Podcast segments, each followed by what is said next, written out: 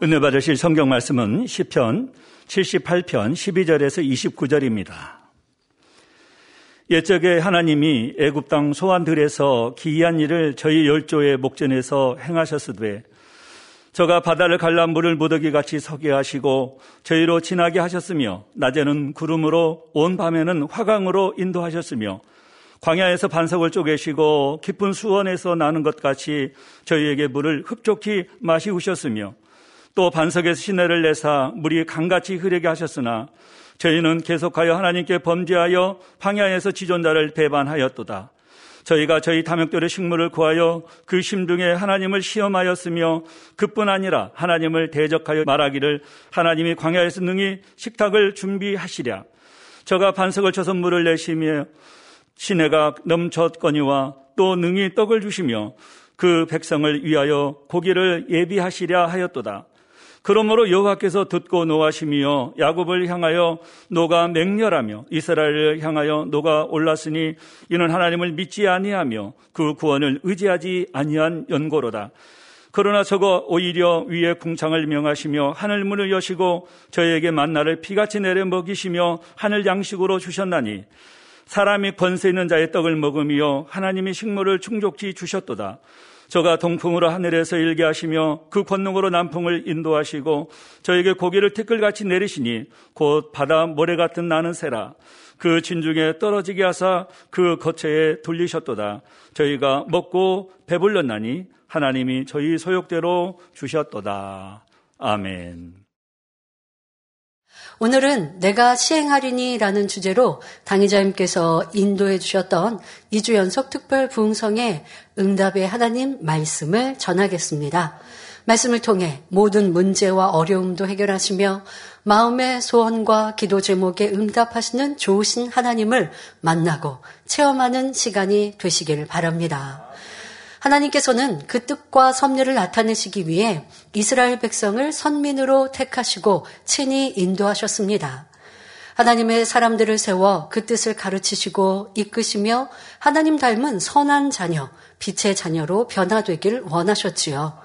그 과정 중에 놀라운 권능으로 이스라엘을 보호하시며 응답과 축복으로 하나님을 나타내 보이셨습니다. 여러분, 우리는 아버지 하나님의 마음과 뜻을 잘 알고 그렇게 순종해 가야 합니다. 그냥 하나님 믿는 것만으로 믿는 자녀다. 하나님은 그것만 원하시는 게 아닙니다. 진정 또 하나님을 믿으면 믿습니다라고 고백만 하고 교회만 왔다 갔다 하는 게 아니라 아버지 하나님이 원하시는 뜻대로 사는 거예요. 바로 어둠에서 빛으로 나오는 것이고 선한 자녀로 변화되는 것이고 깨어지는 것이고 부서지는 것이고 자, 그래야 아버지 하나님께서 원하시는 참 자녀가 되는 것이고 그러기 위해 우리를 우리를 구원하여 주시고 지금도 우리를 이끌고 계십니다. 그런데 그 뜻을 알지 못하고 교회만 왔다 갔다 하면 하나님의 응답의 하나님을 만나지 못하고 또 좋은 것만 주시는 축복의 하나님을 만나지 못하고 막연하게 나 하나님 믿습니다 라고 하는 그런 신앙생활 하는 성도들이 참으로 많지요. 하지만 아버지 원하시는 뜻은 이스라엘을 선민으로 택하시고 이끌어 나가시는 과정. 하나님이 권능만 보이신 게 아니죠. 권능을 보이시고 아버지 원하시는 뜻대로 변화되기를 원하셨다고요. 그것을 이스라엘을 통하여 우리 가운데 말씀하여 주시는 것입니다. 자, 이스라엘 하나님은 그거 놀라운 권능으로 살아계신 하나님을 보이셨고 아버지 하나님의 뜻을 말씀하여 주십니다. 그러나 이런 하나님의 역사하심을 보고도 그 뜻대로 순종치 않고 범죄하며 우상을 섬길 때는 하나님도 지켜주실 수 없었습니다. 빛과 반대인 어둠의 주관자인 원수마귀 사단이 어둠 가운데 거하는 사람들을 주관하기에 공의에 따라 하나님께서도 안타깝게 그냥 바라보실 수밖에 없는 것입니다. 이것이 영계의 법칙입니다. 교회 다녔는데요. 주님을 믿어서 구원받았는데요. 하나님을 아버지라 부르는데 그런데 왜 이런 시험할란과 어려움 또 질병 고통 속에 살아야 합니까? 말하는 것이 아니라 우리 성도님들은 이제 진리를 정확히 알기 때문에 그런 말 할 수가 없죠. 내가 교회를 다닌다 할지라도 하나님을 믿는다 한다 할지라도 하나님 말씀대로 살고 있는가? 빛 가운데 진리 가운데 살아야만 하나님이 지키시고 보호하시고 응답하신다고요. 하나님을 믿는다 하고 주님을 구세주로 영접하고 주님을 부른다 할지라도 어둠 가운데 거하면 어둠이 무엇이에요? 비질리 아까운데 죄악 가운데 살면 싸우고 다투고 시시비비하고 판단하고 정죄하고 혈기내고 자 이렇게 살면 또 하나님 말씀에 하라 지키라 하셨는데 불순종하면 그것이 어둠 가운데 거하는 것이요 교회를 다닌다 할지라도 그는 하나님의 온전한 자녀가 아니고 원수마귀 사단의 자녀가 되기에 원수마귀 사단이 시험할 난을 주고 하나님은 어찌하실 수가 없는 거예요. 안타까우신 거죠. 우리 욥기를 통해 보고 있습니다. 자 이렇게 진리를 떠나 비진리 가운데 있으니 어두움이 오며 감당할 수 없는 시험 환난 중에 놓이게 됩니다. 그러나 이럴 때도 사랑의 하나님께서는 우리를 버리시는 것이 아니라 회개하며 마음 중심으로 하나님을 부를 때, 하나님을 구할 때 다시 응답해 주십니다. 그러니까 연단은 하나님을 떠나게 하시고 나 너 싫어하고 버리시는 게 아니라고요. 연단, 시험한 난을 통하여서 회개하고 돌이키기를 바라시는 사랑의 터치입니다. 자, 이스라엘의 역사를 통하여 알 수 있죠. 애굽에서 400년간 노예 생활을 하던 이스라엘이 이제 하나님께 부르짖으며 우리를 구원하소서라고 외칠 때 그 신음소리에 하나님은 응답해 주십니다. 심한 고역으로 인해 고통받던 이스라엘 백성들의 탄식하며 부르짖는 소리가 하나님께 상달되는 장면이 출애굽기 2장 23절에 나옵니다. 이 기도를 들으신 하나님께서는 모세를 그들의 지도자로 세우십니다. 그리고 사람으로 할 수 없는 놀라운 권능의 역사로 이스라엘 백성을 애굽에서 불러내시고 축복의 땅, 구원의 땅인 가나안 땅으로 인도해 가시지요. 그 과정에 오늘 본문 말씀에 나오는 것처럼 홍해도 갈라 건너게 하셨고 적의 손에서 구원해 주시며 적들은 물에 수장시키기도 하셨습니다. 또한 무더운 사막지대인 광야에서 낮에는 구름 기둥으로 춥고 무서운 밤에는 불 기둥으로 지키시고 인도해 주셨습니다.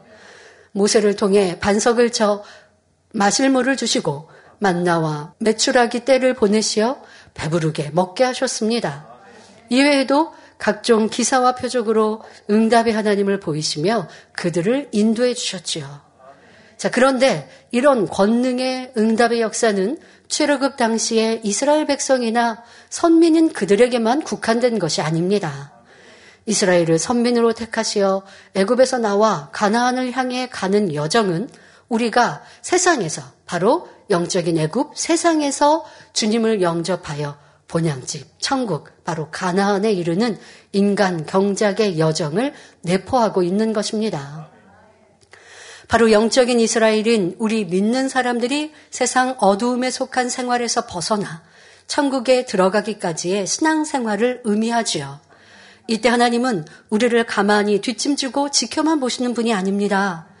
출애굽한 이스라엘 백성들에게 역사하신 것처럼 우리와 만나 주시고 또 구하는 것에 구체적으로 응답하심으로 우리에게 참된 평안 속에 천국에 이를 수 있도록 도와주십니다. 그러면서 하나님이 원하시는 건 무엇이라고요? 아버지 하나님 닮은 참 자녀가 되기를 바라시는 거예요. 권능을 보여주셔서 너희가 나를 믿는 믿음을 잃지 마 라고만 하시는 것이 아니고 그 권능을 보여주셨으니 더 하나님께로 그 품 안에 가까이 들어가고 죄악을 버리는 게 힘든 게 아니라 이렇게 내가 할 수 없는 것도 이루신 살아계신 하나님은 바로 내세가 있고 보이지 않는 그런 천국과 지옥을 주셨으니 그것을 온전히 믿고 현실 속에 있는 것만을 의지하지 말고 이제 천국을 소망하며 죄악을 벗어버려라 라고 말씀해 주시는 사랑의 표현이 바로 이 권능 안에 담겨 있는 것입니다. 자, 그런데 우리는 이 권능을 무수히 보았는데 얼마나 변화되어 왔는지 권능을 보았으면서도 오늘 본문의 말씀처럼 이스라엘 출애굽한 이스라엘 백성들처럼 너무나 쉽게 불평하고 원망하고 주셨던 그 은혜는 과거사가 돼버리고 잊어버리고 또 현실의 어려움 속에 또 하나님을 원망하고 주의 종을 원망하며 힘들어요, 지쳐요, 못 가겠어요. 나 그냥 여기서 죽었으면 좋겠어요. 하는 모습. 요배 고백도 그랬잖아요. 그냥 내가 오늘 자고 깨어났을 때는 죽었으면 좋겠다라고 말하는 것. 이것이 우리 신앙생활 하면서도 하나님을 믿는다 하고 주님을 믿는다 하면서도 이 세상 삶이 힘들고 어려우면 우리가 그렇게 믿음과 소망을 잃고 낙원만 가도 좋으니 그냥 저의 생명을 거둬주세요. 이렇게 고백할 때 아버지 하나님은 우리를 보고 그래 너가 죽기를 원하니 알았어 하시는 게 아니라 지금의 그 고통도 지금의 그 아픔도 도리어 행복으로 기쁨으로 바뀌고 그리고 더 변화될 우리의 모습을 기다리시고 또 기회를 주십니다. 지금의 우리까지, 우리의 신앙생활을 볼 때 힘들고 어려울 때 여러분들은 출애굽 백성과 같았는지 아니면 그 시간을 통해 아버지 하나님께서 내게 원하시는 변화의 아름다운 열매를 맺어 항상 응답의 하나님을 만나고 체험했는지 돌아보시고 그렇지 못했던 우리의 모습을 이제 변화시켜 가시길 바랍니다.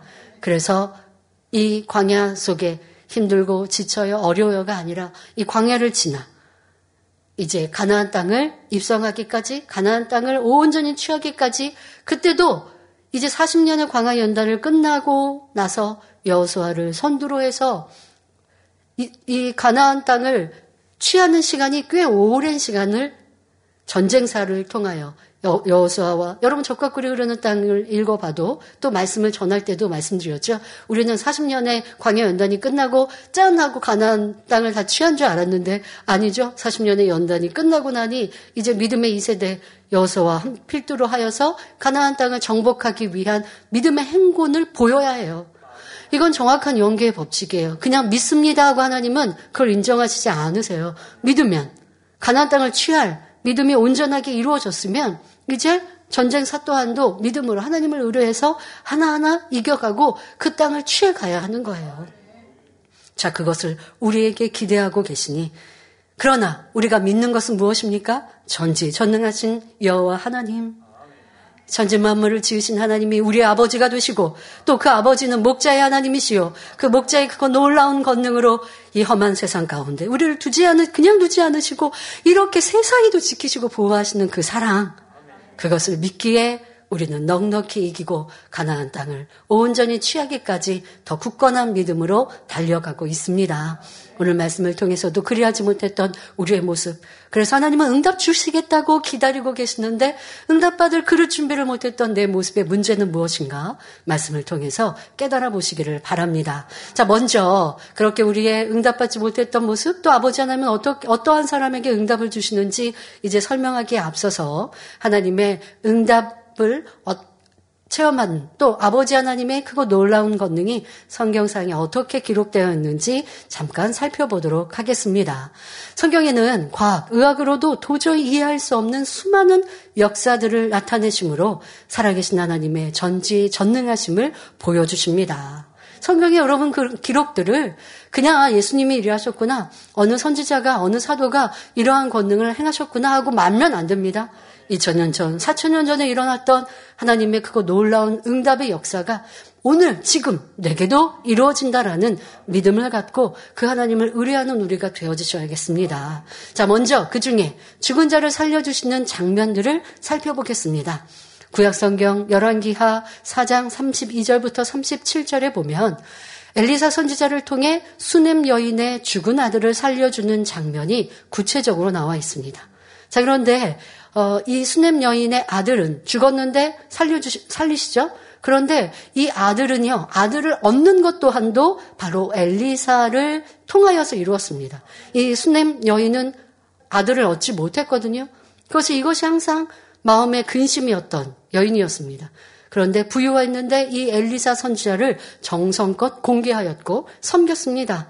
그로 인하여 엘리사의 입술에 그런 축복의 말을 아버지 하나님이 보장해 주셔서 이 여인이 얻을 수 없었던 아들을 얻었는데 그 아들이 또 이제 이 죽음에 이르게 되었습니다. 자, 그때 엘리사 선지자를 통해서 다시 살아나는 역사가 성경에 기록되어 있습니다. 엘리사 선지자는 아이의 시체가 누여, 누여 있는 방에 들어가 문을 닫고 하나님께 기도하였습니다. 그리고 아이의 위에 엎드려 자기 입을 죽은 아이의 입에, 선지자의 입을 아이, 죽은 아이의 입에, 자기 눈을 그 눈에, 자기 손을 그 손에 대고 그 몸에 엎드리니 아이의 살이 차차 따뜻하더라. 엘리사가 내려서 집안에서 한번 이리저리 다니고 다시 아이 위에 올라 엎드리니 아이가 일곱 번 재채기 하고 눈을 뜨는지라 기록되어 있습니다. 이렇게 죽은 아이라 해도 하나님의 권능으로 살려내었지요. 신약에 보면 예수님께서 죽은 자를 살리시는 장면들이 나옵니다. 그러나 예수님은 엘리사처럼 복잡한 방법을 쓰시지 않고 다만 말씀으로 명하셨습니다. 요한복음 11장에 보면 예수님께서 죽은 나사로를 살리는 장면이 나옵니다. 그 당시 이스라엘에서는 산에 굴을 파서 무덤을 만들고 그곳에 시체를 넣고 입구를 큰 돌로 막아 놓았지요.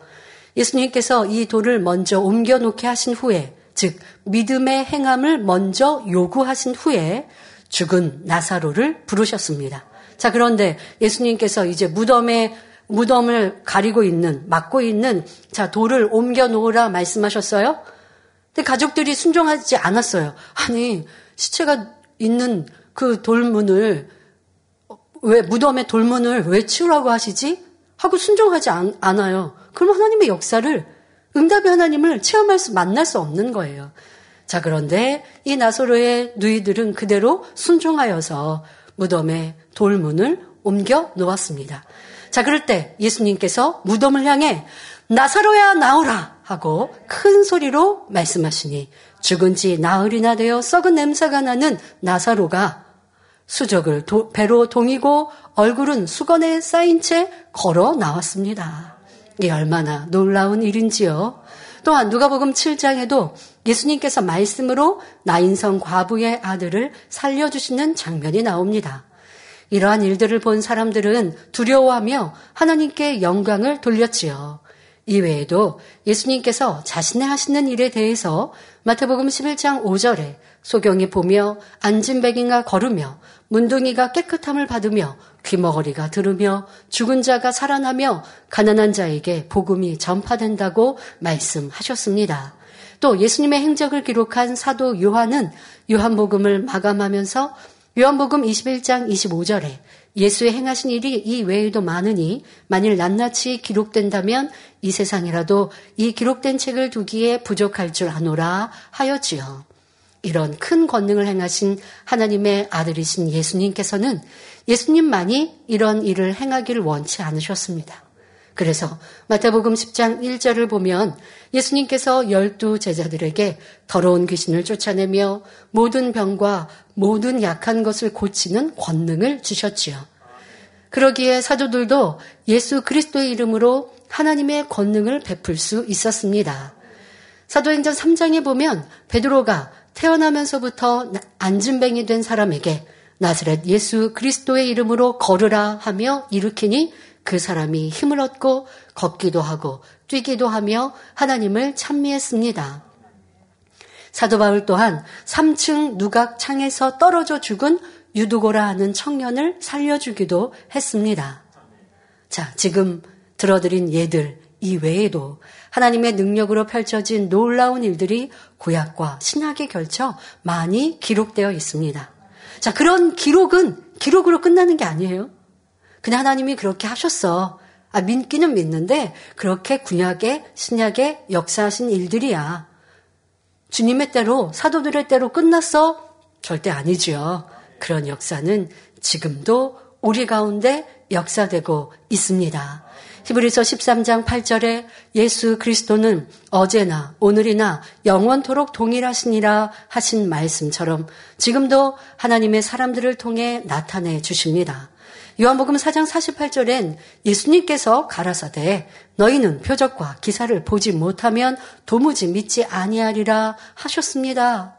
우리가 죄로 간영한 이 마지막 때에 권능의 역사를 보지 못하였다면 어찌 응답의 하나님을 참으로 믿을 수 있었겠습니까?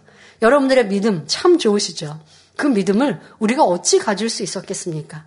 바로 목자를 통해 나타난 이 권능의 역사를 무수히 보았기 때문에 응답의 하나님이 성경에만 있는 것이 아니라 지금 우리 가운데 함께 하심을 우리는 목도하고 체험했기 때문에 어떠한 핍박이든 어떠한 오해와 거짓이든 상관없이 이런 굳건한 믿음을 가질 수 있는 것입니다.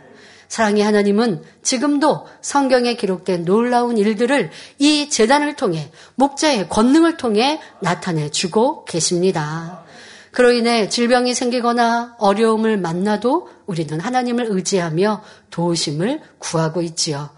세상 진짜 살기 너무 힘든 그 형편에서 말씀하신 대로 만민재단 만나지 못했다면 나는 그냥 세상에서 죽었, 세상 도리어 하직하기를 원하는 그런 모습인 고통스러운 상황. 많은 사람이 그렇게 살아가고 있습니다. 그러나 우리는 천국이 있기에 아버지 하나님이 계시기에 혹여 오늘 내게 힘든 일이 있어도 그 하나님의 도우심을 구하면 되고 그리고 오늘 말씀을 끝까지 들어보면 내가 하나님은 응답의 하나님이란 말씀하셔도 그리고 내가 아무리 하나님께 구한다 해도 아버지 하나님이 응답해 주시는 법칙이 있단 말이에요. 그것을 여러분들이 마음 안에 행함으로 이루어야 그래야 하나님께서는 응답해 주시죠. 자, 오늘 그런 응답과 축복의 하나님을 내 안에 모시고 또 그렇게 변화되는 우리가 되어집시다. 이렇게 우리는 크고 놀라운 권능을 통해 응답의 하나님을 만나 문제 해결받고 치료받아 열심히 달려가는 성도들로 무수히 많이 나왔습니다. 그런데 때로는 은사의 집회에 참석했는데 나도 기도 받았는데 응답받지 못하였다 하는 성도들도 있습니다. 왜 응답받지 못한 것일까요? 그냥 가장 쉽게, 크게 먼저 돌아볼 것은 바로 영적인 믿음이 없어서입니다. 하나님의 전지에 전능하심을 믿는다고 하지만 실상 내게 어려움이 오고 문제가 생기면 불평, 불만하며 세상을 의지하는 것은 믿음이 없는 것입니다. 출애굽한 이스라엘 백성들을 보면 잘 알 수 있지요. 애굽 땅에 열재앙이 임할 때 하나님께서는 이스라엘 백성이 머무는 고센 땅을 지켜주심으로 어떤 재앙도 임하지 않았습니다. 이런 권능의 역사로 출애굽하였던 이스라엘 백성은 얼마나 기쁘고 행복해 하였습니까? 그런데 그 기쁨도 잠시 그들 앞엔 홍해 바다가 뒤에는 쫓아오는 애굽 사람과 바로의 병거들과 마병 군대가 보입니다. 분명히 바로 왕이 애굽 사람들이 너희들 빨리 이스라엘 백성들에게 빨리 너희 나가 너희가 원하는 대로 가 하고 집안에 있는 좋은 것까지 내어주면서 보냈는데 그런데 이내 지금 그들이 이스라엘 백성들을 잡으러 뒤쫓아오고 있고 앞에는 그 밑이 보이지 않는 바다가 너무 깊으면요 파란색으로 보이지 않고 까맣게 보이죠. 자 그런 홍해 바다가 앞에 놓여 있습니다. 자 이때 지금 바로 어저께까지 지금 며칠 전에 우리 가운데 역사하셨던 아버지 하나님을 떠올려야 이게 믿음이라고요.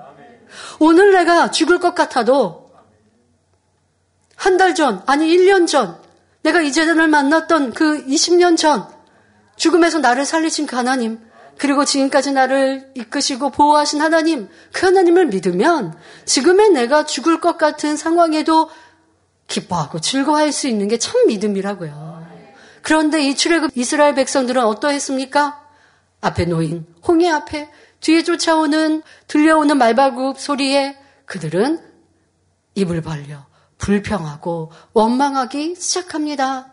출애굽기 14장 11절에 그들이 또 모세에게 이르되 애굽에 매장지가 없으므로 당신이 우리를 이끌어내어 이 광야에서 죽게 하느뇨 하며 모세를 원망합니다. 자, 이러한 백성들의 모습은 이 재단에서도 보고 들을 수 있었습니다. 목자가 우리 눈앞에 계시지 않으니 이 재단의 신앙생활하고 하나님의 그 놀라운 권능을 보았던 것, 그 모든 것들이 왜 한탄스럽게 느껴집니까? 내 세월을 다 허비했다고 말하는 그런 이들도, 그러면서 떠나는 이들도 듣고 보았습니다. 이 재단에 와서 생명을 연장받았고, 이 재단에 와서 부유해졌고, 이 재단에 와서 행복한 가정이 되었던 거는 왜 잊어버리고, 1년 전, 2년 전, 나를 지키시고 보호하신 하나님, 목자의 권능의 기도를 통해 치료받고 응답받아서 평안했던 건 잊어버리고, 지금까지 그렇게 10년, 20년, 30년, 40년을 살아놓고, 그리고 교회 어려움이 조금 오니, 당회장님이 눈앞에 계시지 않으니, 불평 원망으로 바뀌더라고요. 여러분들의 삶에서 때로는 만민교회 양떼라고 누가 좋지 않게 보거나 판단하고 또 오해하고 여러분들을 이상하게 보는 눈이 있었습니까? 그러나 너무 감사한 것은요. 도리어 98, 99년도에는 가족 일가 친척에나 주변에 핍박을 받았는데 이제는 그렇지 않아서 평안하게 가는 성도들과 일꾼들의 고백을 많이 들었어요. 왜냐하면 그 당시는 이제 초신자였고 또 그리스도 한계를 다 바라지 못해서 교회 어려움이 오고 거짓에 누명 있을 때 세상이나 아니면 가족도 일가 친척도 그걸 믿고 우리 성도들, 우리 일꾼들을 핍박을 했는데 그런데 믿음을 잘 지켜왔고 그리고 시간이 지난 이 10년, 20년 동안 도리어 인정받고 사랑받고 그리스의 향기를 바라니 너로 인하여 우리 가정이 잘 된다. 시부모님이 남편이 교회는 안 나오셔도 아내 아니면 며느리 너가 우리 집안의 보배야 하며 고마워하시고 도리어 기도 안 하면 가서 기도해 달라고 이렇게 얘기하시는 이런 신뢰 관계를 받으니 교회 어려움이 올 때 아내가 딱 얘기하시죠. 아 그거 아니에요. 그렇지 않아요. 나쁜 말 하시면 안 돼요 라고 하니 그대로 입술을 지켜주고 또 도리어 가족들을 응원해주고 그래서 어려움을 겪지 않았노라는 이러한 일꾼들의 간증도 듣게 됩니다. 그러나 혹여 그렇지 않고 오해를 받고 때로는 여러분들의 아픈 마음 아픈 얘기를 들었다 한들 지금까지 우리가 누린 그 복은요. 지금까지 내가 주, 죽음에서 살아나고 지킴받고 축복받은 그 은혜는 세상에서도요. 하나 은혜를 받아도 평생을 갚는다라는 이런 진실한 사람 있는데 여러분들이 받아 누린 하나님의 살아계신 이 권능, 응답의 하나님을 만난 건 누구 때문이었고 변화되고자 달려갔던 그 시간 기도하고 심어서 하늘을 상급 쌓은 건 목자의 것이 아니고 여러분 것이었거든요. 그런데 왜 불평으로 원망으로 바뀌어야 했습니까? 참 믿음, 온전한 믿음, 참 마음을 이루지 않은 것이지요. 자, 백성들은 또 뭐라고 얘기합니까? 이어서 13절에 모세가 백성들이 원망하니 모세는 믿음이 있는 사람과 믿음 없는 사람. 자, 현실이 홍해요 뒤에 따라오는 이 애굽의 군대를 보고 두려워하는 백성들은 앞서서 불평하고 원망했어요. 자신들이 하나님 앞에 이 애굽에서 살려달라고 해놓고 애굽에서 살려주니 왜 애굽 애굽이라고 매장지가 없어서 애굽에서 우리가 죽었으면 좋았겠다. 왜 광야까지 우리를 이끌고 와서 아니 왜 우리를 이렇게 힘들게 하고 여기서 죽게 만드느냐?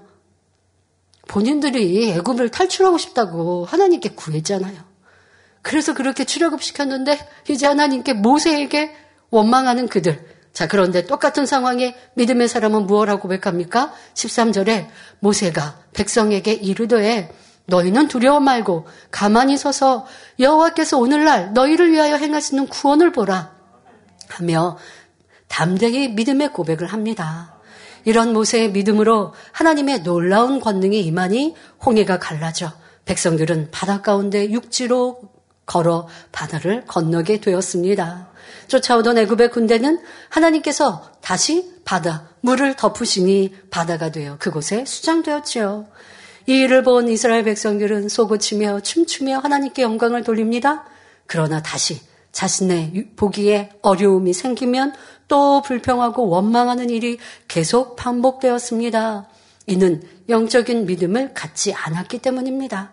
즉 그들은 자기 생각과 일치하면 믿는 육적인 믿음에 불과했던 것이지요. 그러나 응답받을 수 있는 영적인 믿음은 내 생각, 지식, 이론과 맞아서 믿는 것이 아니라 하나님의 전지 전능하심을 그대로 믿기 때문에 순종이 따르는 것입니다. 현실은요, 그냥 일하늘이에요. 일하늘을 넘어서고 다스리는 것은 더 높은 고차원, 사하늘의 하나님의 권능이요. 사하늘의 근본의 하나님의 공간으로는 일하늘의 어떠한 것도 다 다스리십니다. 그런데 문제는 일하늘에 살고 있는 우리가 그 사하늘, 사하늘의 하나님의 역사를 끌어내릴 수 있는 그런 믿음의 받침대를, 믿음의 행함을 보여야 한다는 것이죠. 그런데 출애굽 1세대는 그리하지 못했던 것을 봅니다. 만일 출애굽한 백성들이 하나님의 뜻을 믿고 순종만 했다면 큰 어려움 없이 곧장 적과 꿀이 흐르는 약속의 땅인 가나안에 형통하게 들어갈 수 있었을 것입니다. 그러나 그들은 막상 가나안 땅에 들어가라 할 때 눈앞의 현실만 보고 하나님의 능력을 믿지 못했습니다. 믿음은 바라는 것들의 실상이요, 보지 못하는 것들의 증거인데, 현실이 보여서 믿는 게 믿음이 아니라고요. 보이는 게 없는데 믿어드렸더니 현실로 나타나는 게 믿음이에요. 현실이 나타나지 않아도 끝까지 믿어드리는 영적인 믿음. 아버지 하나님은 우리 가운데 권능을 보이시면서 그렇게 성장하기를 바라셨어요. 자, 목재가 계실 때는 우리가 그런 믿음 된 줄 알았어요. 그런데 당의자이 우리 눈앞에 계시지 않으니 이제까지 이루신 권능과 믿음의 행군과 성령 충만했던 우리의 신앙생활이 내 것이 아니었던 게 너무나 많았던 것. 바로 목자의 권능 안에서 공간 안에서 이루어졌고 목자의 품으심 때문에 내가 나를 다스렸고 변화된 것 같았지만 온전한 나의 변화가 이루지 못하였음을 우리는 이 시간을 통해 발견하게 되었습니다. 그러니 아버지는 이렇게 하실 수밖에 없는 거예요. 목자가 계실 때는 목자의 공간 안에 성령 충만하니까. 목자가 계실 때는 그 권능 안에서 내 죄악을 다스리고 순종하며 나아갈 수 있으니까.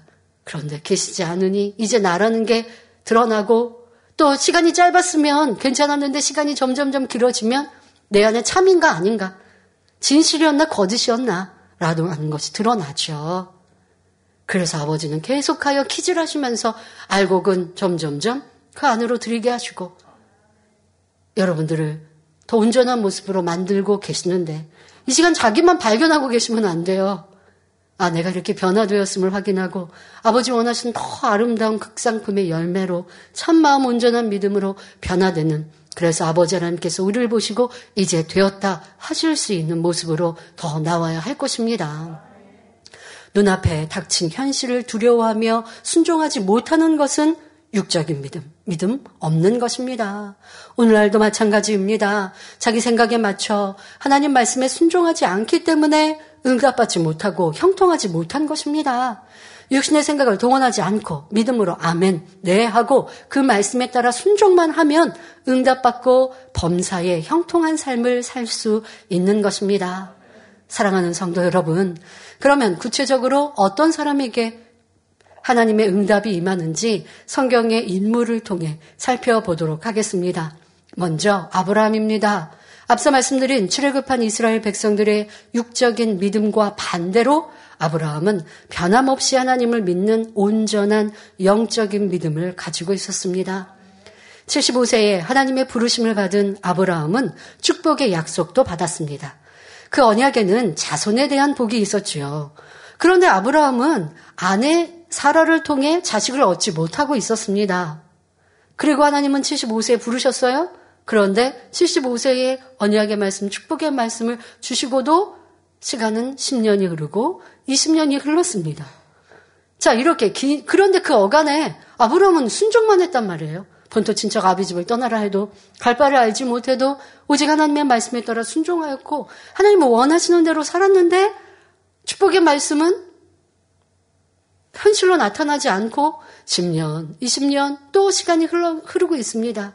자, 이렇게 긴 시간이 흐르고 이제 아브라함과 사라는 잉태할 수 없는 몸이 되었습니다. 자, 그러니 아브라함은 하나님의 언약을 잊어버렸을까요? 아니면 하나님께서 이렇게 약속해 주셨는데 왜 약속을 지키시지 않을까? 하고 불평하였을까요? 원망하였을까요? 아니지요. 하나님의 뜻을 바라며 변함없이 믿어드렸습니다. 그 신뢰로 100세에 이제 자녀를 얻을 수 없는 그 나이가 된 100세에 아들을 얻는 응답을 받을 수 있었던 것입니다. 그는 이렇게 하나님의 말씀을 의심하거나 불순종한 것이 없으며 한 번도 변개한 적도 없었습니다. 그러니 백세에 얻은 너무도 귀한 아들 이삭을 번제로 드리라는 하나님의 말씀에도 그대로 순종할 수 있었지요. 살아있는 아들을 팔다리를 묶고 재단, 번제단 위에 올려서 칼로 살아있는 아, 아들을 죽여서 이제 뼈와 살을 갈라내고 태워서 하나님께 번제로 드리라. 하나님이 그렇게 명하셔도 아브라함은 그대로 순종하더라는 것입니다. 왜요? 죽은 자도 살리시는 전지전능한 하나님을 믿었기에 어떤 생각도 동원하지 않고 순종할 수 있었던 것입니다. 이 하나님께서는 그를 믿음의 조상으로 세우시고 넘치는 축복을 주셨습니다. 그런데 자기 생각에 맞지 않으면 의심하고 원망, 불평하는 신앙인들이 얼마나 많습니까? 믿는다 하면서 하나님을 아버지라 부르고 주님을 구세주라 부르고 교회 다닌다 하고 나는 10년, 20년, 30년 교회 다녔고 이러한 직분도 이러한 사명도 감당해 라고 스스로 믿음이 좋은 것 같이 하지만 내 유익, 내 생각, 내 형편에 어려움이 오면 불평하고 원망하고 충만함을 잃고 하는 신앙인들이 얼마나 많습니까? 자, 이런 사람들은 성경에 야고보서 1장 6절부터 8절에 오직 믿음으로 구하고 조금도 의심하지 말라. 의심하는 자는 마치 바람에 밀려 요동하는 바다 물결 같으니 이런 사람은 무엇이든지 죽게 얻기를 생각하지 말라. 두 마음을 품어 모든 일에 정함이 없는 자로다 하신 말씀처럼 두 마음을 품은 사람으로서 응답받을 수 없습니다. 바람에 따라 이리저리 흔들리는 물결처럼 믿었다가 의심했다가 하는 간사한 마음, 정함이 없는 마음을 가진 사람은 응답받을 수 없다는 것입니다. 자, 여러분들은 응답받을 수 없는 간사한 마음, 또 의심하는 마음, 자, 그런 마음 당연히 없기를 바랄 것이고, 내가 기도하고 신앙생활 할 때에 그런 마음이 아니라고, 그래서 기도하고 있어요. 쉬지 않고 기도하기 때문에 저는 의심하는 마음 없어요 라고 생각할 수 있습니다. 자, 그런데 지금 말씀드리는 말씀은 바로 불평, 원망. 좋을 때는 기쁘고 즐거웠다가 현실에 어려움이 오니까 불평하고 원망하는 거 이게 바로 두 마음을 품고 의심하는 거라고 설명하고 계시는 것입니다. 여러분들이 잘 생각하셔야 돼요. 저 의심 안 했는데요. 두 마음 안 품었는데요. 하지 마시고 바로 내 자신의 마음, 생각, 내 계획, 내 뜻, 내가 원하는 대로 되지 않으면 응답과 축복이 내가 원하는 대로 오지 않으면 불평하고 원망합니다. 자, 어, 뭐가 잘못됐나? 의심합니다. 자, 이것이 바로 두 마음이 있음을 깨달아야 할 것이고, 그 두 마음이 있음을 찾아내어 회개할 때에 아버지 하나님의 응답을 체험할 수 있는 것입니다. 그런데 우리는 그런 생각을 할 수 있습니다. 아니, 나도 의심하지 않고 믿고 싶은데, 두 마음 품지 않고 싶은데, 아니, 자꾸 생각에 의심이 생기고 걱정, 근심이 생기니 어떻게 해야 하나? 여러분들이 그러한 고민에 빠질 수도 있습니다. 자, 간단히 설명하면, 마음에 있는 비질리와 악의 모양이 있으면 사단이 의심을 가져다 주고 영적인 믿음을 갖지 못하게 합니다. 성령 충만할 때는 다 믿음이 있어 보여요. 그런데 내 환경과 조건이 힘들고 어려울 때, 그럴 때에 이게 진짠가 가짠가가 나온다고요.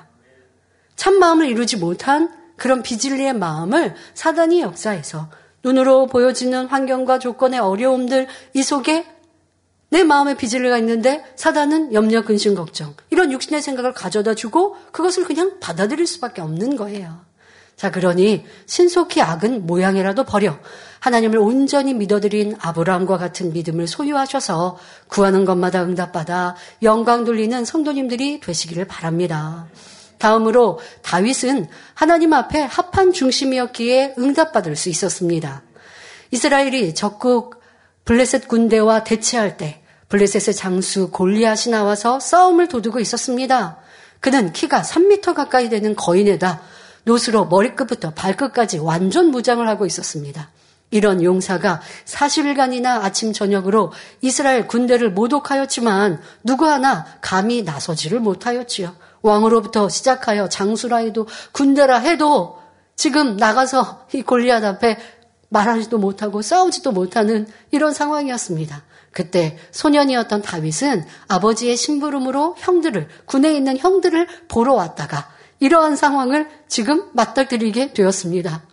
다윗은 들에서 양떼를 치고 있는 목동에 불과했지만 아직 소년 어리기 때문에 군에도 지금 군인도 아니란 말이에요. 소년 목동인데 그런데 아버지 신부름으로 형들 보러 왔다가 지금 골리앗이 하나님을 모독하는 이런 일들을 보니 그 마음이 불붙는 듯 합니다. 이방인이 하나님의 군대를 모독하고 있는 이 참을 수 없는 상황. 그러니 사울 왕에게 자신이 골리앗과 가서 싸우겠다고 나섭니다. 사무엘상 17장 34절부터 36절에 다윗이 사울 사울에게 고하되 주의 종이 아비의 양을 지킬 때에 사자나 곰이 와서 양떼에서 새끼를 움키면 내가 따라가서 그것을 치고 그 입에서 새끼를 건져내었고 그것이 일어나 나를 해하고자 하면 내가 그 수, 수염을 잡고 그것을 쳐 죽였었나이다. 죄종이 사자와 곰도 쳤은즉 사신은 하나님의 군대를 모욕한 이 할례 없는 블레셋 사람이리까 그가 그 짐승의 하나와 같이 되리이다 하고 당당히 말하였습니다. 지금 다윗의 이런 담대한 고백, 하나님을 믿는 믿음에서 나오는 것이죠. 그런데 이 얘기를 듣는 왕이나 사람들은 이 우스운 거예요. 갑옷을 입혀도 갑옷이 커서 입을 수도 없는 이 소년 다윗이 정신 나간 말을 하는 것처럼 사람들에게는 들리지요. 하지만 하나님을 믿는 믿음이 있었기에 이와 같이 담대히 고백하였던 것입니다. 그리고는 갑옷도 입지 않고 단지 손에 막대기와 물맷돌 다섯 개를 들고 골리앗 앞에 나아갑니다. 골리앗은 다윗, 이 소년 다윗을 무시하며 내게로 오라. 내가 내 고기를, 그러니까 널 죽여서 그 고기를 공중의 새들과 들짐승들에게 주리라 말했지만 다윗은 그런 말에 그런 엄포를 놓아도 조금도 두려워하는 기색이 없었습니다. 오히려 너는 칼과 단창으로 내게 오거니와 나는 망군의 여호와의 이름 곧 내가 모욕하는 이스라엘의 군대 하나님의 이름으로 내게 가노라 전쟁은 여호와께 속한 것인즉 그가 너희를 우리 손에 붙이시리라 말했지요. 하나님께서 이 광경을 하늘에서 보시며 어떠하셨을까요? 기뻐하시며 다윗이 사랑스러우셨을 것입니다. 그러니 그저 보고만 계시지 않고 놀라운 하나님의 역사를 베푸셨지요. 철갑을 두른 것 같은 골리앗을 향해 돌진하며 던진 다윗의 물맷돌. 이 물맷돌이 골리앗의 이마에 정통으로 박히게 하시어 결국 골리앗은 땅에 엎드려졌습니다. 이를 본 블레셋 군대는 놀라 도망하였고 이스라엘은 큰 승리를 거두었습니다. 일개 소년 목동에 지나지 않던 다윗이지만 하나님을 신뢰하는 믿음이 컸기에 하나님께 응답받아 영광 돌리며 위기에 처한 나라도 구할 수 있었던 것입니다. 이에 사도행전 13장 22절에 말씀하시지요. 내가 이세의 아들 다윗을 만나니 내 마음이 합한 사람이라 내 뜻을 다 이루게 하리라 말씀하신 것입니다. 아무리 큰 문제, 도저히 불가능해 보이는 문제도 다윗처럼 담대한 믿음을 가지고 나가면 아무 문제가 되지 않습니다. 이렇게 우리가 하나님 앞에 합한 중심이 되면 무엇이나 응답받을 수 있다 말씀하고 계시는 것입니다. 자, 그런데 이런 영적인 믿음은 바로 그 마음 안에 진리를 이룬 만큼 하늘로부터 아버지 하나님께부터 오는 것이요. 또 하나님을 첫째로 사랑하기에 내 안위를 돌보는 것이 아니라 내 생명을 아까워하는 것이 아니라 하나님의 이름에 모욕받는 것은 그건 있을 수 없으니 그러니 내 생명도 아깝지 않고 나가는 계산할 게 없는 거예요. 자, 하나님은 그런 사람을 통해 크고 놀라운 일을 이루시고 응답의 하나님을 보여주시는 것입니다. 여러분들이 당한 일이 이 다윗이 골리앗을 맞닥뜨린 이스라엘이 골리앗 앞에 꼼짝도 못하고 있는 이 상황보다 어렵겠습니까? 그보다 어렵지 않습니다. 더더욱 그런 일보다 어렵다 한들 응답의 하나님께서 역사하시면 어떤 것도 문제되지 않지요.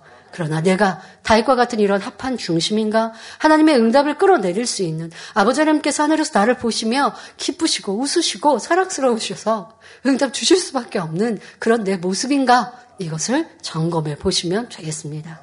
우리는 문제가 있을 때 사람으로 의학으로 아니 되어지는 고통 또 육체의 문제, 질병이 있을 때 그때는 회개한다고 나와서 하나님께 기도합니다. 때로는 내 형편을 힘드니 눈물도 흘리기도 합니다.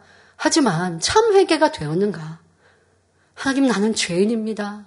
정말 있을 수 없는 이러한 말과 행동과 마음과 내 모습이었습니다. 하나님을 믿는다 하지만 내 욕심, 사심으로 살았습니다. 이것을 정말 있을 수 없는 너무 민망하고 죄송하여서 그렇게 통일제국 회개하면 아버지 하나님은 우리를 극률히 보시는데 그렇지 못하고 그냥 내가 응답 받아야 하니까 기도하는 척, 회개하는 척 하면 하나님은 거기에 속지 않으신다고요. 하나님 우리 중심을 보시고 달과 같이 하나님을 사랑하는 이에게는 응답으로 만나 주십니다. 또 하나님의 응답은 기도하는 사람에게 임합니다. 아방과 이스라엘 백성의 우상 숭배로 나라에 3년 반 동안 극심한 가뭄이 들었을 때 엘리야는 땅에 꿇어 엎드려 그 얼굴이 무릎 사이에 들어갈 정도로 간절히 하나님께 기도하여 큰 비의 응답을 받았습니다. 뿐만 아니라 우상을 물리치고 백성들이 하나님께로 돌아오는 응답도 받아냈지요. 야곱 역시 야복 강가에서 환도뼈가 부러지기까지 밤새도록 하나님의 사자와 씨름하며 기도하였습니다. 그러자 그를 죽이려고 400명의 사람을 거느리고 오던 형 에서의 마음을 하나님께서 주관해 주셨습니다.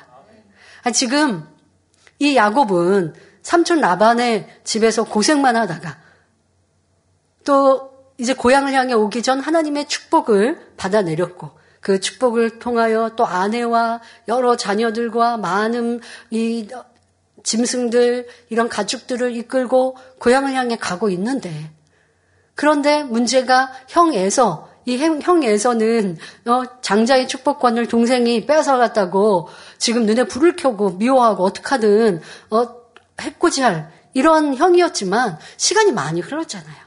이 오랜 시간이 흘렀으니까 형의 마음이 이제 누그러졌겠거니 생각하고 고향을 향하여 가고 있는데 그런데 앞서 보낸 일꾼을 통하여 종을 통하여 얘기가 들리는데 형 에서가 400인을 이끌고 자기에게로 온다는 거예요. 자기 동생을 동생이 아, 지금 이 수십 년 떨어져 있었는데 동생이 이제서 오는구나. 내가 전에 있었던 미움은 다 털어버렸어. 이제 우리가 어, 서로 사랑하면서 한 가족처럼 살자 하고 나를 맞이하기 위해서 오는 형이라면 400명이나 이끌고 올 필요가 없잖아요. 근데 그게 아니니까 400명이나 이끌고 지금 형이 온다는 얘기를 들으니 앞이 깜깜해진 이 야곱이 어찌했습니까? 하나님 도와주시지 않으면 저는 아무것도 아닙니다. 하고 하나님께 매어 달리는데 이 환도뼈가 부러질 때까지라는 건 자기 자, 내 자존심, 내가 할 수 있다라고 하는 육신의 생각, 이 꽤 많은 야곱이 철저히 깨어지는 것이죠. 그럴 때 하나님은 응답해 주시는 것입니다. 여러분들 하나님께 난 기도하는데요. 쉬지 않고 다니엘처럼 했고 또 응답받기 위해 작정 다니엘처라도 했는데 왜 그런데 나는 응답 못 받을까요? 정말 중심 다해 부르짖어 하나님 기뻐하시는 기도를 올렸는지 쉬지 않고 기도하고 있는지도 점검해야 하지만 내가 죽어지고 깨어져야 한다고요. 내 잘못을 다 찾아 나열하고 회개하고 돌이키고자 하는 이런 마음 절절한 회개와 돌이킴이 있을 때 야곱이 응답받고 역사받은 이러한 역사 간증을 여러분도 할 수 있는 것입니다. 하나님이 순식간에 형 에서의 원수 갚고자 하는 이 형 에서의 마음을 높게 하시니 에서가 야곱을 보고 부둥켜 안고 울며 화해하지 않습니까? 그래서 온 가족의 생명을 보존할 수 있었습니다.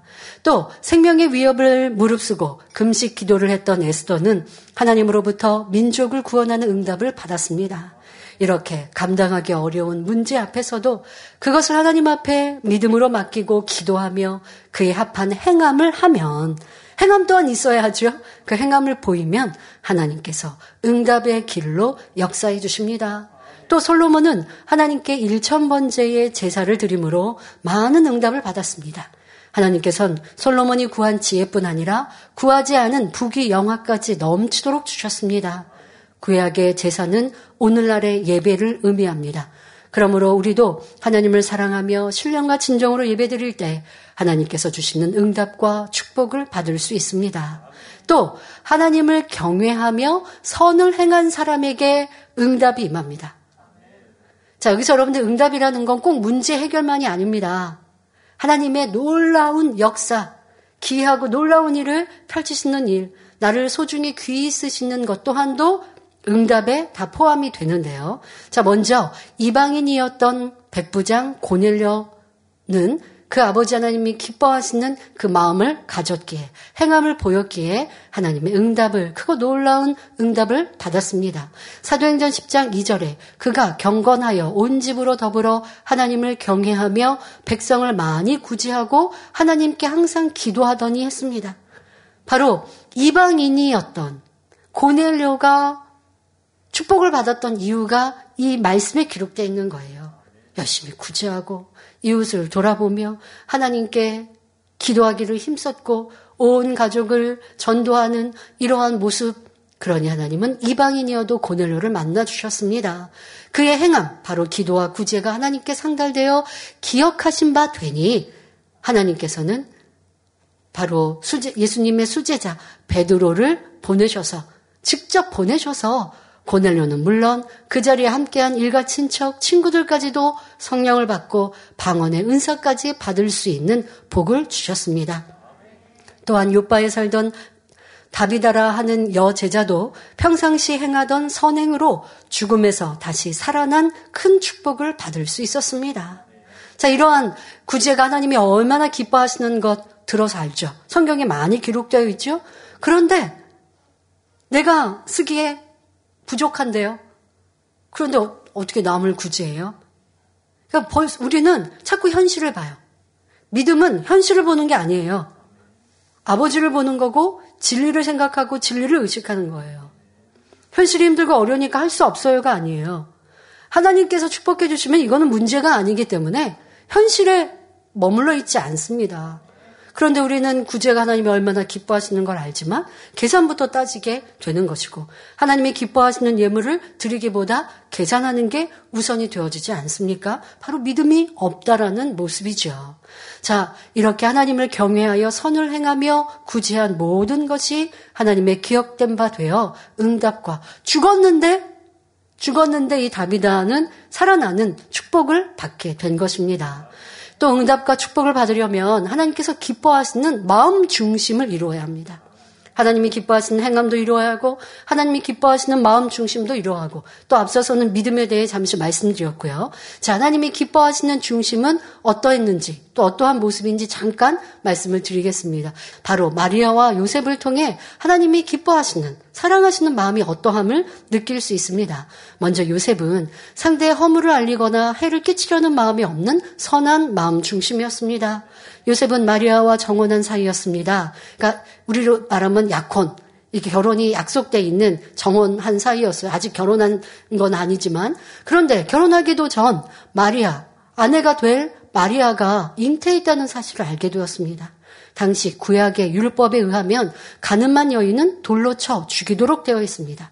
그러나 마태복음 1장 19절에 그 남편 요셉은 의로운 사람이라 저를 드러내지 아니하고 가만히 끊고자 하였지요. 요셉은 마리아를 위해서 끝까지 선을 베풀었던 것입니다.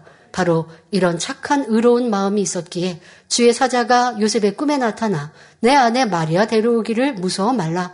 저에게 잉태된 자는 성령으로 된 것이라 가르쳐 주었습니다. 이렇게 선한 마음을 가졌던 요셉이었기에 메시아이신 예수님의 육의 아버지가 되는 놀라운 축복을 받았던 것입니다.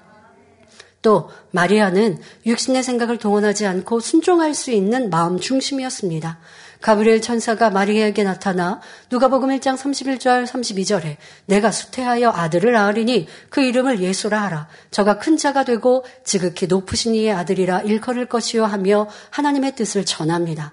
그러자 마리아는 조금의 의심이나 계산 없이 그 말을 그대로 받습니다. 주의 계집종이오니 말씀대로 내게 이루어지이다라고 고백하였지요. 마리아는 하나님을 신뢰하였기에 자신의 안위를 생각하여 두려워하거나 염려하지 않고 오히려 기쁨으로 순종할 수 있었던 것입니다. 조금이라도 계산하고 생각해 보세요. 어, 나는 지금 결혼하지 않았는데 잉태하면 율법은 어떻게 한다고요? 돌로 쳐 죽인다고요. 지금 결혼도 하지 않았는데 잉태해서 배가 불러오는 걸 사람들이 모를 리가 없잖아요.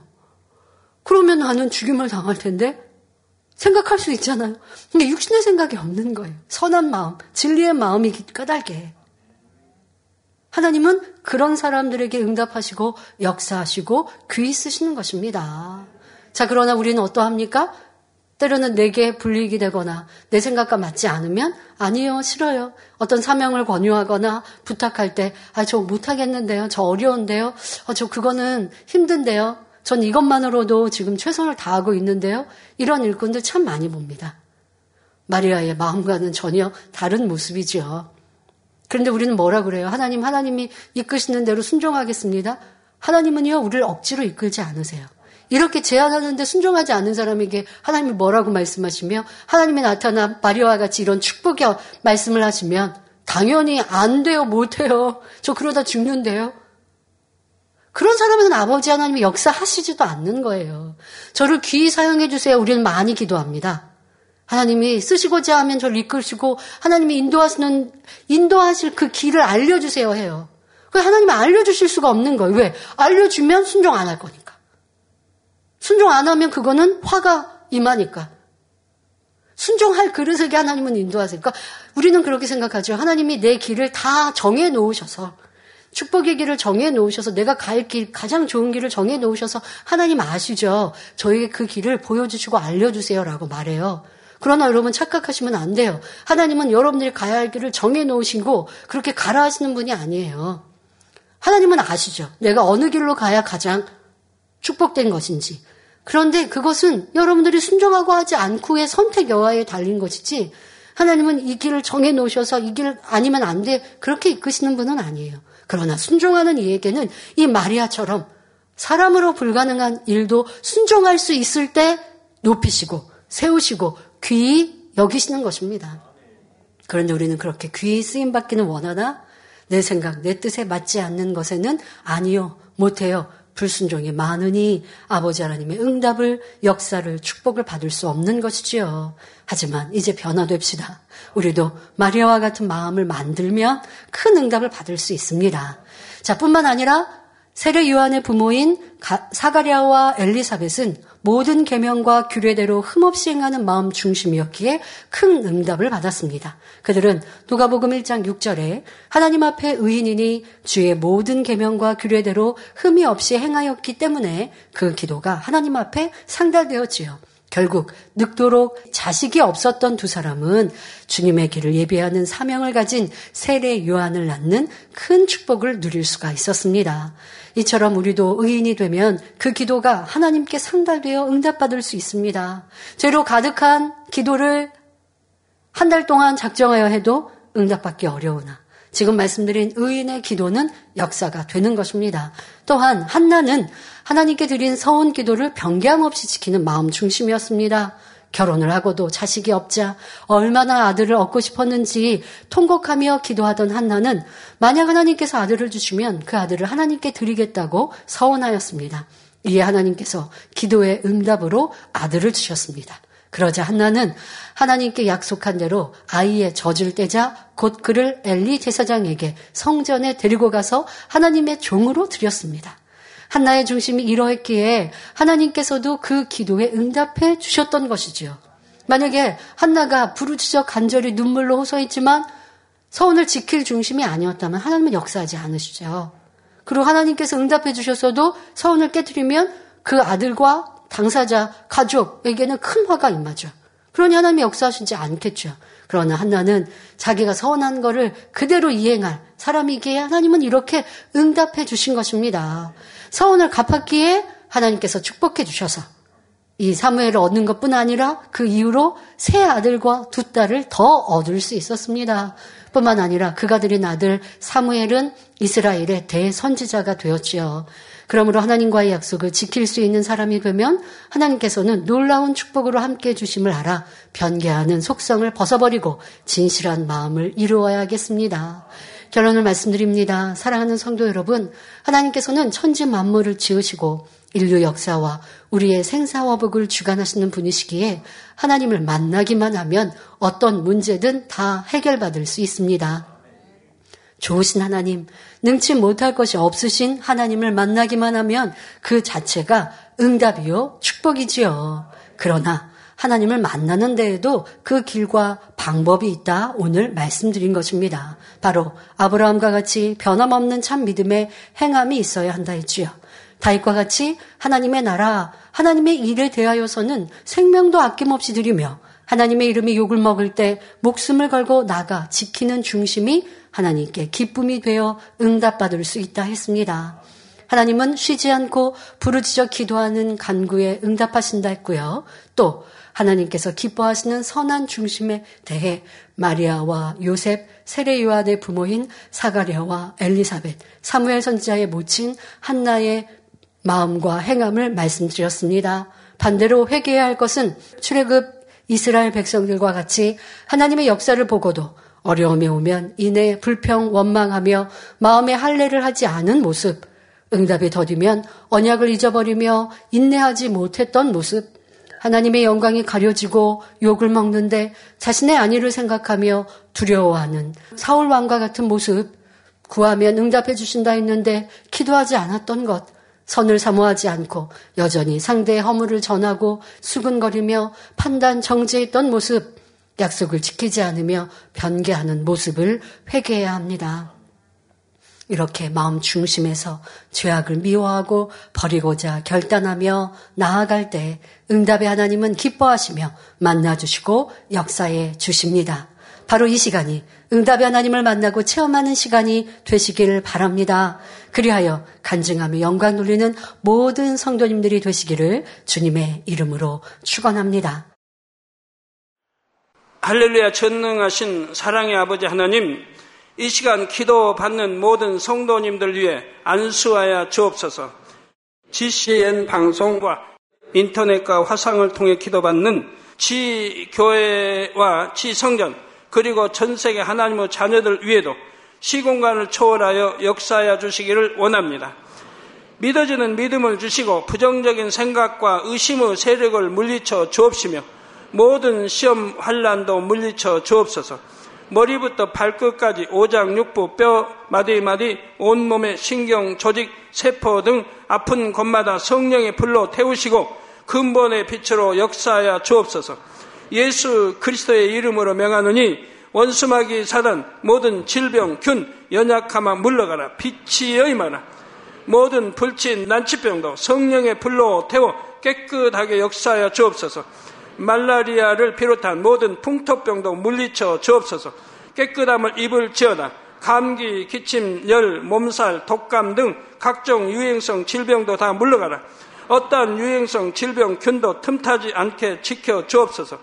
위암, 폐암, 간암, 유방암, 자궁암, 대장암, 피부암 등 각종 암과 에이즈, 백혈병, 뇌졸중, 고혈압, 저혈압, 심장병, 폐병, 위장병, 당뇨, 부인병, 피부병, 갑상선, 질환과 모든 염증도 깨끗게 하여 주옵소서.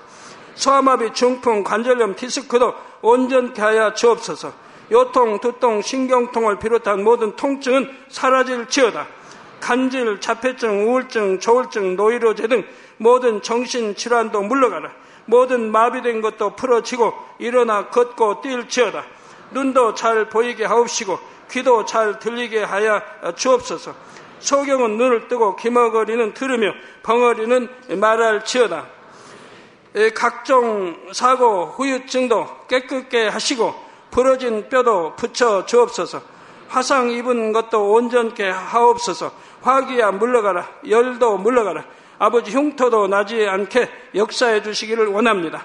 마약을 비롯하여 각종 약물과 독극물 중독도 깨끗함을 입을 지어다. 죽은 신경과 세포가 살아나며 죽은 자도 살아나게 하여 주옵소서.